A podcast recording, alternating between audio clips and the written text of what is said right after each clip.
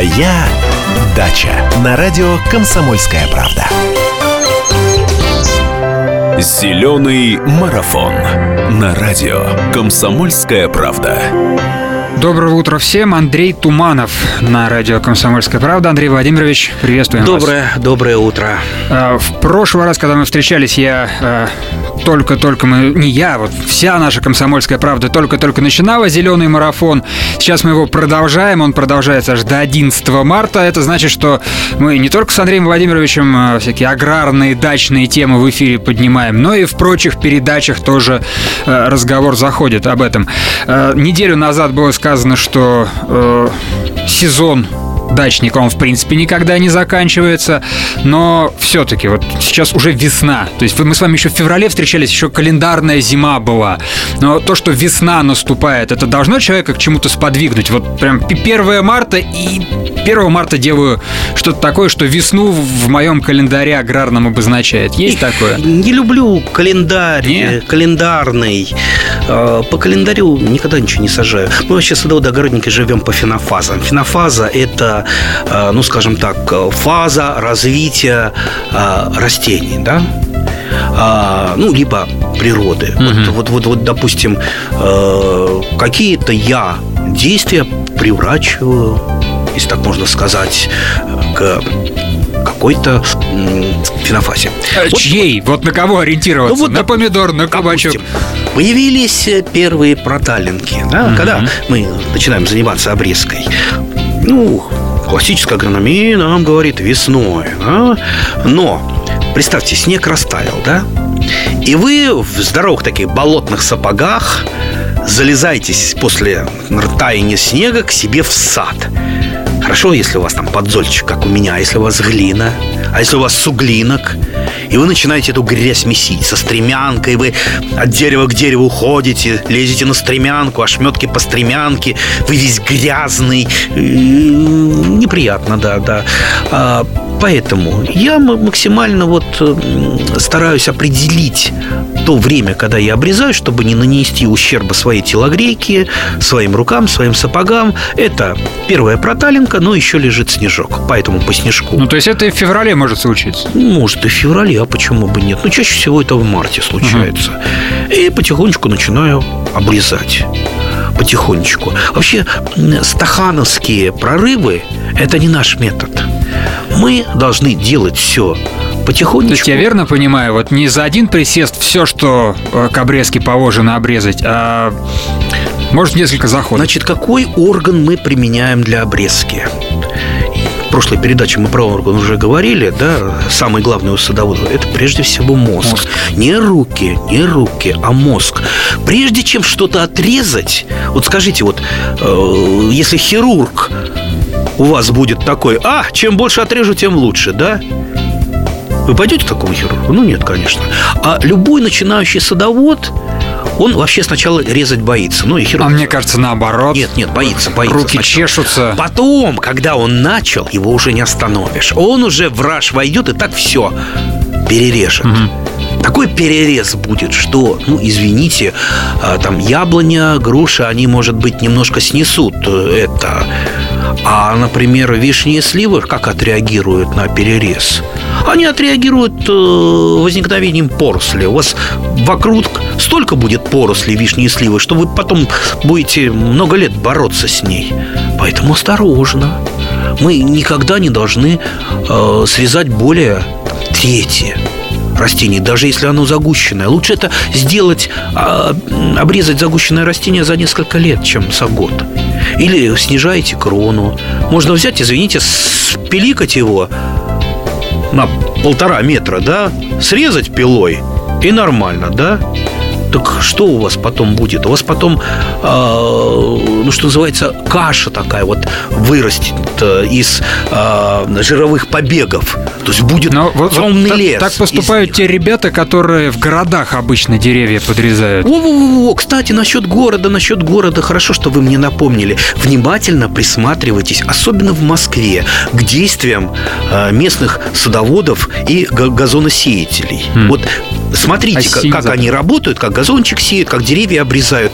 Запоминайте это. И, и никогда, никогда не так не делайте, потому что все, что делается э, в нашем городе, не знаю, как в других городах, я, ну, я думаю, там они то, тоже далеко не отошли. Это все настолько противоречит агрономической науке. Вот, э, ну... Слушайте, а это всегда так было? Или это последних годов такая ну, пос... их привычка? Пос... Потому что сейчас, мне кажется, даже если просто по новостям судить, а не глазом смотреть, э, ну, чуть э, больше интереса ко всем этим аграрным вопросам в городе есть. Ну, то есть парки становятся более парковыми, ну, просто зоны отдыха становятся достаточно, более рекреационными. Достаточно посмотреть, что вносится э, в почву. Вносится, как правило, чистый торф.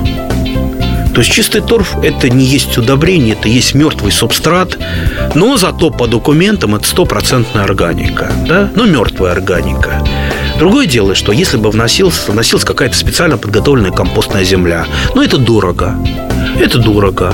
А, но то же самое это по виду, ну черненькое и это черненькое. А торф очень дешев, поэтому его кидают, перекапывают, ребята mm из с, с южных рубежей э, и сеют газон. Это вот там, в этой дикой Англии. Газон сеется раз в 200 лет, да, возле Букингемского дворца, и потом только за ним ухаживают. Я не знаю, как у вас, но в нашем дворе он пересевается... Каждый год. Ну, каждый год э, по минимуму, а по максимуму вот раза два в год бывает это. Сколько работы уходит, сил, денег на семена, но на то. Есть местечки, где не каждый год сеют, а самоотверженно косят ежегодно, и ну, год от года вроде одна и та же трава на этих ну, может, холмиках есть. Может быть, где-то есть. Э, возле Кремля, например, есть неплохие да нет, почему? У нас в академическом Возле районе. Пашкова. Э, кстати, там э, Берегут. эти газончики все-таки рулоны стелили, а не просто засевали. Да? А рулонный негодный газон? Нет, почему? Слушайте, все годное. Понимаете, если, если будет работать бригадиром у э, бригады, э, которая занимается растениями агроном, а не, допустим, какой-нибудь бывший железнодорожник или там бывший депутат, то всякий газон выживет. Все будет нормально. Но каждый должен заниматься просто своим делом. Есть. Итак. Андрей Владимирович, да. давайте итак вы произнесете уже через несколько минут после того, как мы отслушаем наш информационный выпуск. Моя дача.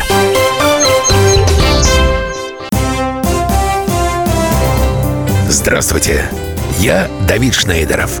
По субботам я рассказываю о кино, о его проблемах, о малоизвестных, но не малозначительных фактах.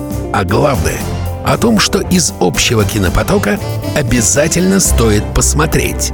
Помогают мне в этом актеры, режиссеры, продюсеры, в общем, люди — которые в курсе событий.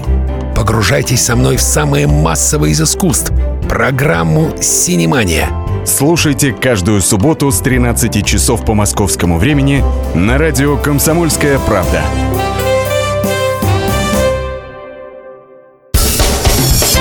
«Моя дача» на радио «Комсомольская правда». Зеленый марафон на радио «Комсомольская правда». Мы продолжаем разговор с Андреем Тумановым. Андрей Владимирович, вы так глубоко вздохнули, сказали и так, и так. Кабрески, кабрески, ага. кабрески. Э, вообще, э, я не расскажу вам, как правильно обрезать. Если вы сейчас пойдете в библиотеку, в какую-нибудь сельхозбиблиотеку, они еще остались, вы увидите там целые полки по обрезке. То есть это наука которые учатся всю жизнь всю жизнь.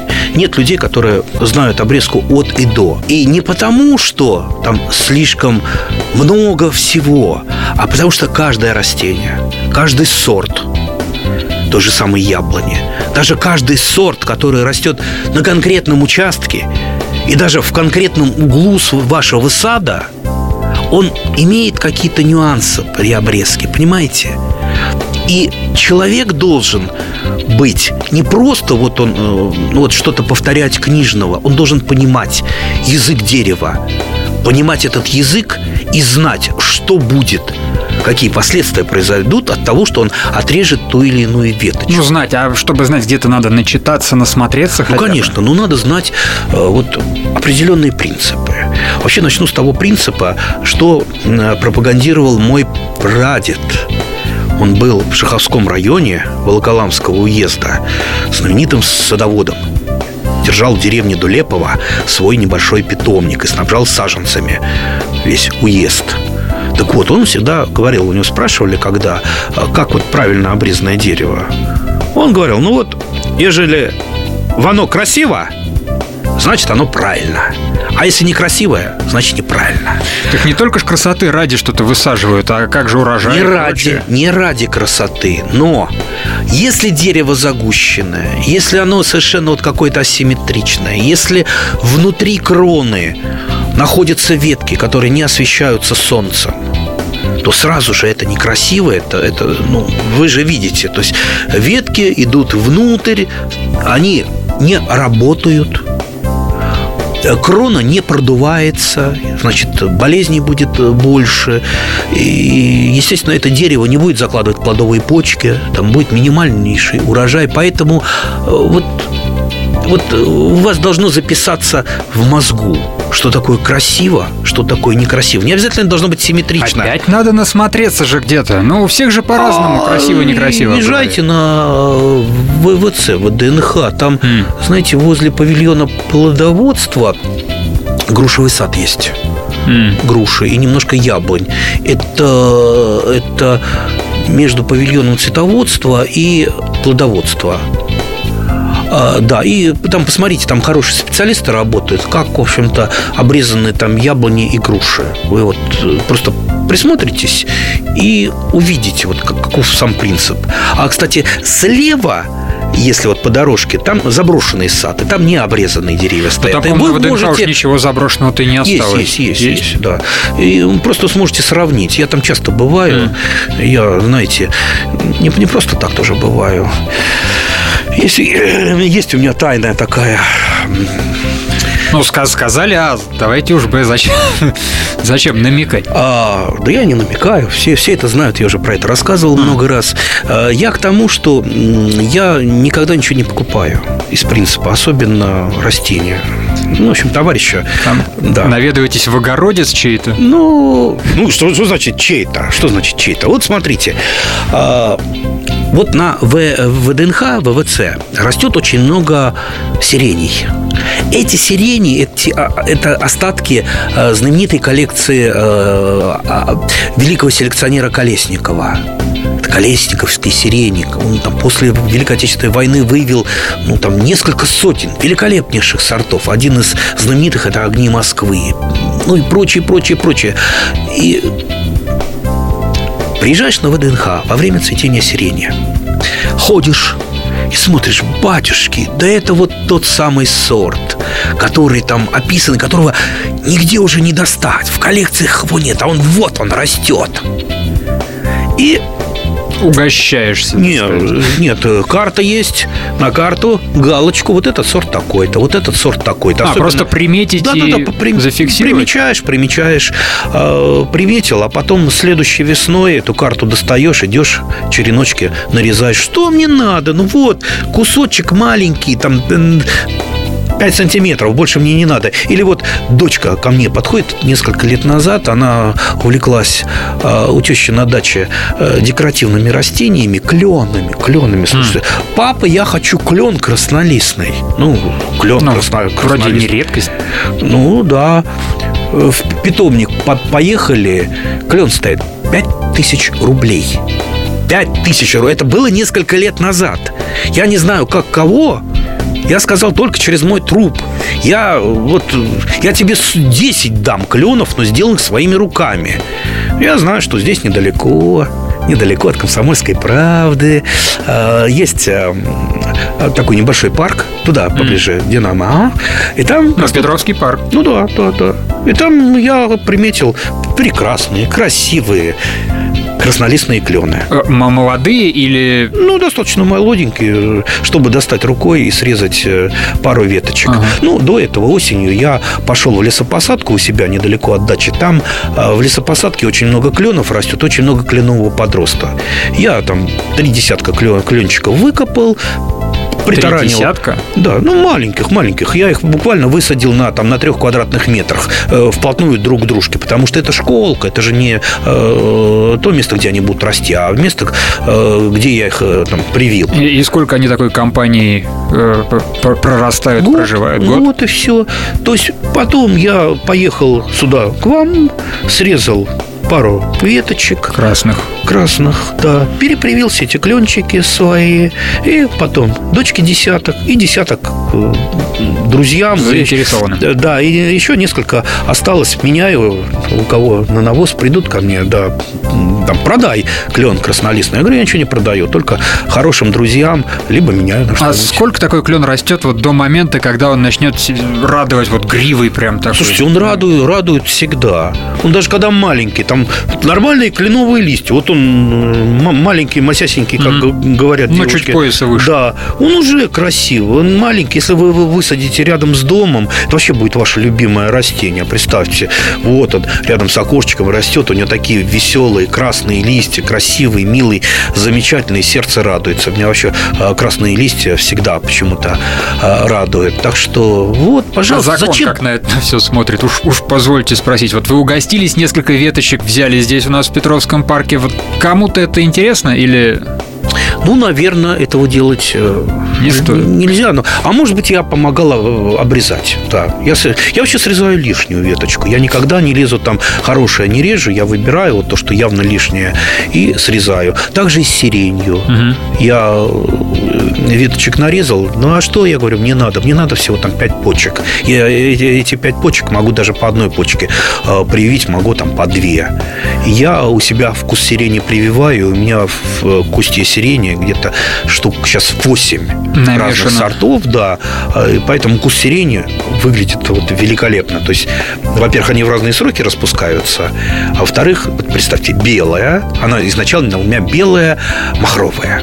И вдруг раз раскрывается красная пошла, такая, нет? сиреневая рядом. Ой, такая красота. Вот все идут мимо моей сирени, она возле забора растет, а, и все останавливаются и смотрят. Вот Ух про- ты, про- про- ух про- ты. простите слово гадкое мутант, а вот с такими мутантами можно где-то выставляться и Почему они мутанты? состязаться? Почему они что, что- что мутантами? Вообще мутант это двигатель прогресса. Все, что у нас хорошего есть, в принципе, мутации. Да, и, человек это плод мутации. Извините, если бы ничего не мутировало, мы бы так и одноклеточными оставались бы. И не, не было Нет, бы. а вот явиться сейчас- на этот куст ку- с этим кустом, ну вот, не буквально принести, а где-то его предъявить, сказать, а вот смотрите, что э, есть. Состязаться с кем-то, кому-то Ну. в коллекцию предлагать. Это так работает вот в вашем мире? Э, Вы, вы знаете, я, Фанатов я уже и безумцев. прошел это, но прошел э, в третий, с третьего по восьмой класс, когда э, был в кружке юнатов. Я вообще вел такую двойную жизнь. С одной стороны, в кружке юнатов был, а с другой стороны, водился с не очень хорошей компанией, которая это стреляла из рогатки и даже из огнестрельного оружия, поджиги делала, да. А, ну вот, э, насчет юнатов у меня даже сохранились награды в ДНХ, когда я э, прививал, например, как, э, м, томатно э, картошку. Ну, это, это задание какое-то было для школьников. Нет, нет, нет, это чисто Энтузиазм. Уже юнацкие опыты, скажем так. Хм. А так как у меня руки, рука легкая на прививку, вот ни у кого плеч прививки растут. такие не получались. Э, Ну вот у большинства, конечно, по- по- получались детей э, прививки плодовых, а вот прививки овощей Не э, всякому давать. Нет, и, и потом я при- прививал очень много, например, на тыкву, либо кабачок, либо огурец, либо дыню, либо арбузик. Все это достаточно просто. Могу, кстати, сейчас там буквально в трех словах рассказать, как э, привить на тыкву и для чего самое главное Давайте, это сделать давайте. на дыню. Во. Во, запросто. Через несколько минут вернемся сюда, и Андрей Владимирович э, поведает секреты эти. Моя дача. Спорт после ужина. на радио «Комсомольская правда». Меня зовут Евгений Зичковский. И на выходных я занимаюсь спортом. Ну как занимаюсь? Слежу за спортивными событиями. Так что для меня понедельник – день тяжелый вдвойне. Но я все равно расскажу вам о главных новостях из мира спорта. Ведь в нашем деле только так. Превозмогая усталость. Программу «Спорт после ужина» с Евгением Дичковским слушайте каждый понедельник в 22.05 по московскому времени. «Моя дача» на радио «Комсомольская правда». Зеленый марафон на радио «Комсомольская правда».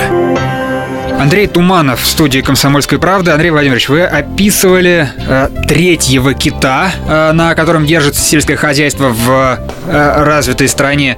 Это логистика, организация производства. Вы остановились на какой-то такой длинной схеме, начали со студентов, которые собирают. Это не длинная, это как раз короткая схема. Длинная схема у нас, когда ты произвел товар и не знаешь, э, что с ним делать. Да? Вот у тебя лежит там гора яблок, и куда ты их денешь. И хорошо, если приедет какой-то это самый э, черный э, скупщик. Есть у меня такой один знакомый, знаю, вернее, э, такой восточной национальности. За копейки все возьмет, да.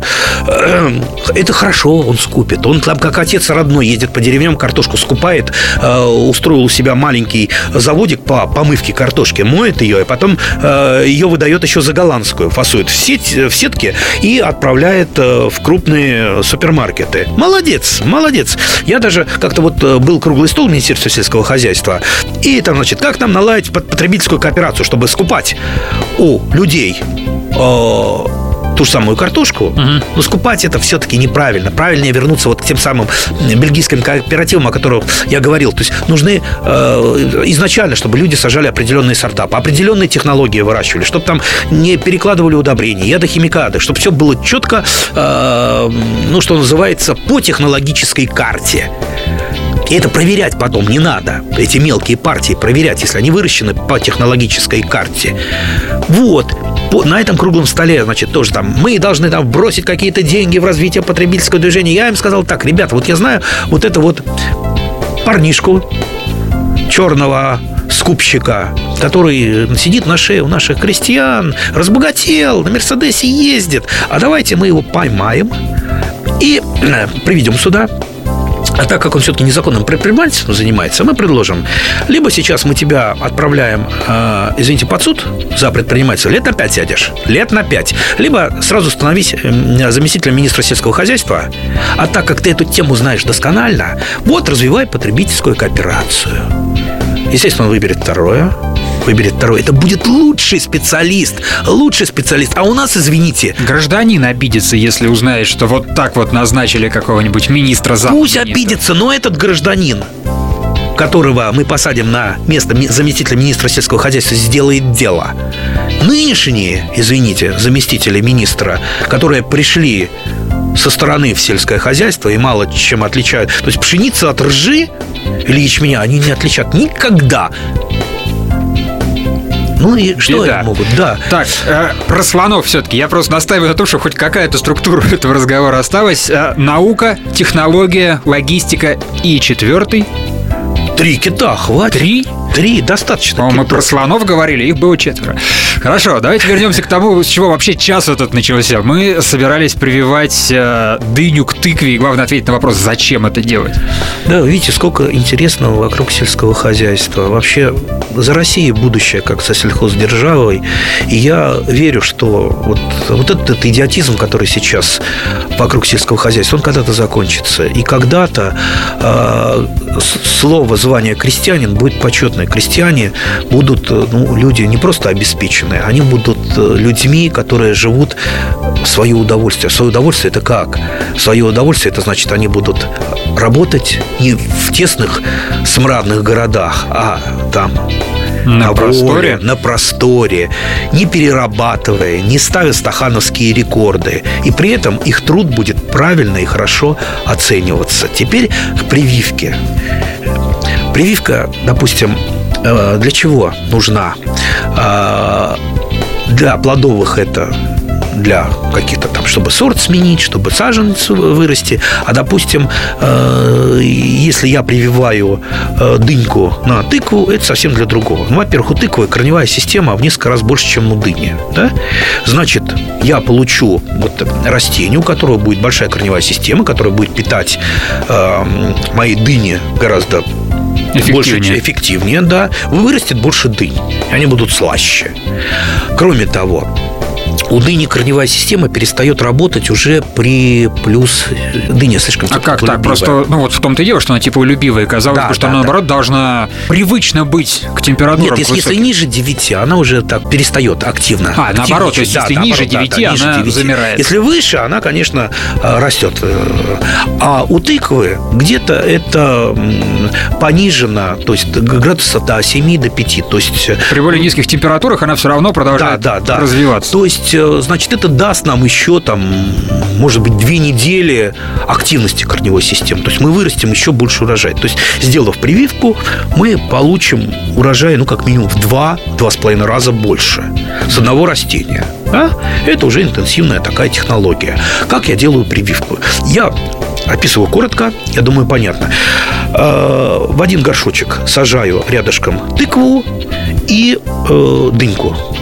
Они вырастают, ну, сначала всходят, и получается у нас два растения, стоящих рядом, э, с двумя семидолями. У тыквы большие семидоли, у дыньки маленькие семидольки. И когда у тыквы и когда у тыквы образуется маленький э, настоящий листочек, я беру бритву, э, безопасный кусочек маленькой бритвы, и его удаляю. И получилось э, просто два у меня семидольных листочка. Потом той же бритвой э, я срезаю ножку у дыни. Потом я беру шило, можно зубочистку взять, и протыкаю сверху стволик дыни в том месте, где удален был семидольный листочек. Вниз туда протыкаю. Ну, где-то вот, ну, ну пол сантиметра, сантиметр. Чтоб Главное проткнуть, чтобы вошло. да, стволик у нас не порвался. Не порвался. Если стволик порвется, придется другое растение брать. Дальше я бритовкой зачищаю вот где-то на этот э, сантиметр ножку у стеблечек у Дыни. дыньки. Осторожненько, осторожненько. В И очках это можно другое. делать, э, да, э, в хороших таких вот. И потом также осторожненько туда вот в эту дырочку вставляю туда. Иногда с усилием. То есть, ну, мне небольшое усилие приходится приложить. Вставил, чуть, чуть пониже опустил с очищенного. Все. Теперь сверху полиэтиленовый пакет для того, чтобы э, камби, пока открытый камби это клетки, активные клетки, э, которые находятся между э, кожицей и стволиком или у плодовых растений между корой и древесиной, то есть они прирастают друг к другу. Они прирастают. То есть эти клеточки под укрытием, то есть по- по- особо по- там еще повышенная влажность, они начинают активно развиваться, они фактически склеивают эту прививку, и м, элементы прирастают друг к другу. Там, через них идет сокодвижение, а потом они затвердевают, и все. И вот такая вот а, прививочка с двумя семидольными, с четырьмя семидольными листочками. А, здесь у нас тыквенные, сверху Дынные. у нас дынные, и дальше у дыни пошел настоящий листочек, и дальше пошла расти дыня. Это один из двух десятков способов прививки а, на тыкву, на да, тыкву дыни. дыни или арбуза или огурца. А Есть еще это, это повышает наверняка шансы вот вырастить дыню здесь, в Подмосковье. Я почти уверен, что наверняка многие и как- какими-то уже готовыми методами пользуются, но вот это Да, один из да, способов. конечно, конечно. Это как раз э, лучший способ э, вырастить именно в северных широтах. А дыни. есть уже сорта дыни, которые вот готовы для того, чтобы здесь, на подмосковных где-нибудь участках у нас... Д- д- Достаточно много сортов, а они не все однозначно. Я как-то вот сажал э, сорт, который мне дал в открытом грунте чуть ли не 8 дынек.